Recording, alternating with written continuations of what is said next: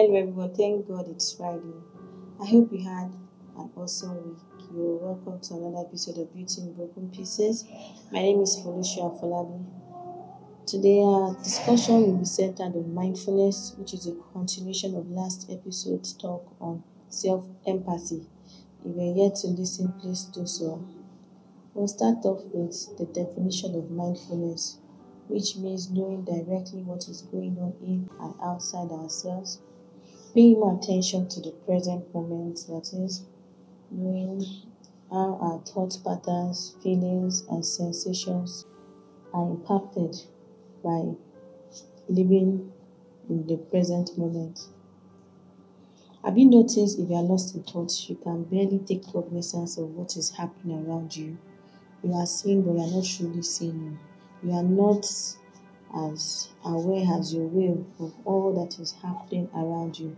The reason is you are being distracted, you've lost trail of your thoughts, your mind has begun to wander, and this leads to stress or anxiety, albeit little.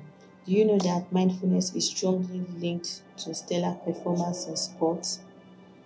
Athletes make use of all their five senses, even the sixth they are aware of everything that is happening around them. Any form of distraction can lead to what is not part of the game plan. So, mindfulness is about allowing ourselves to see the present moment clearly.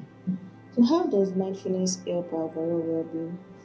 Helps us to be more aware of what is happening around us. We are more in tune with all that is happening. We are alive to our environment, we are alive to our surroundings we're not just existing. We we have this sense of ownership to things, to being very intentional and living in the moment as we ought to. We understand ourselves better. We understand how our emotions, how our thought patterns give off vibes or what we take in and impacts us. So we are very clear on ourselves. We have fresh perspective to things that normally we wouldn't take cognizance of some things we would have taken for granted, but now we we try to appreciate all that is happening. It makes us to be more aware of our pattern of thinking. So there are some thoughts that if we dwell on them for less than 30 minutes, within that space of time, we can start having slight headache. We find out we are just stressed, we're just fatigued, we don't have that enthusiasm that we had before that thought started. It helps us to also notice signs of stress and anxiety within us. So you may ask, how can I become more mindful, be more attuned to my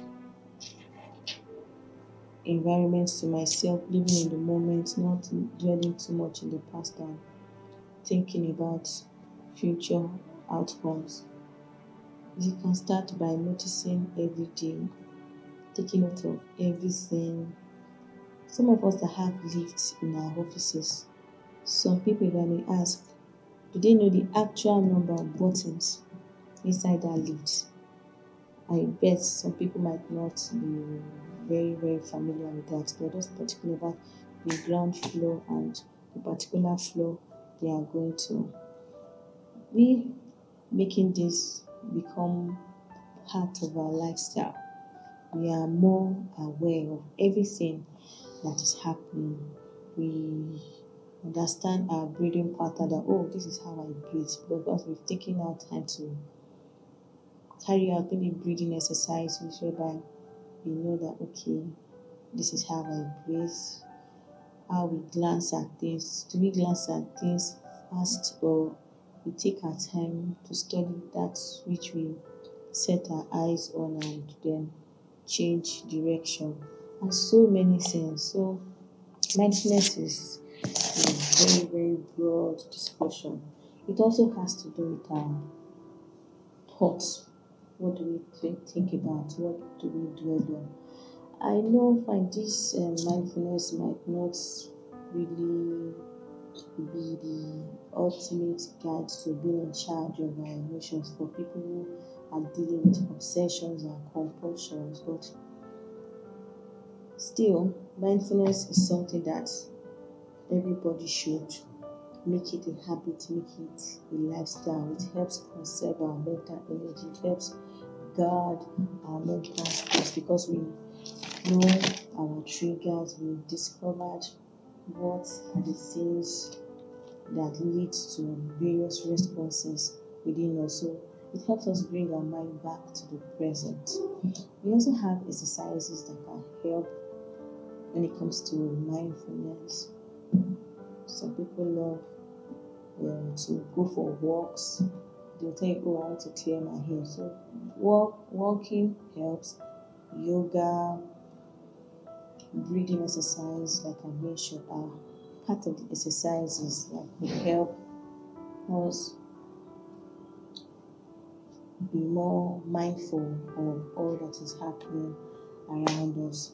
And there are times whereby that particular thought, we could give it a name and refer to it as a person. So, for example, if we are stressed out about um, failure, failure in life generally, we can give it a name and address it the way we want it to be addressed. The way we address it will determine the kind of emotion that will be released.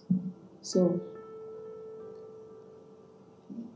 these are part of the things we can do to help be more mindful. We know thinking is hard work and mindfulness can be difficult to do, but with time we can switch our brain and learn how to make it a habit, make it an everyday lifestyle. This will prevent us from flooding our mind with all sort of unwanted memories that aren't necessary. So that will be all for tonight. Because um, subsequently we will be having our podcast heard on Mondays. It will be once a week, every Fridays by 9 p.m. So thank you for listening and more importantly we have to put to practice all that we've learned from today's discussion on mindfulness. Thank you and enjoy the rest of the weekend. Bye bye.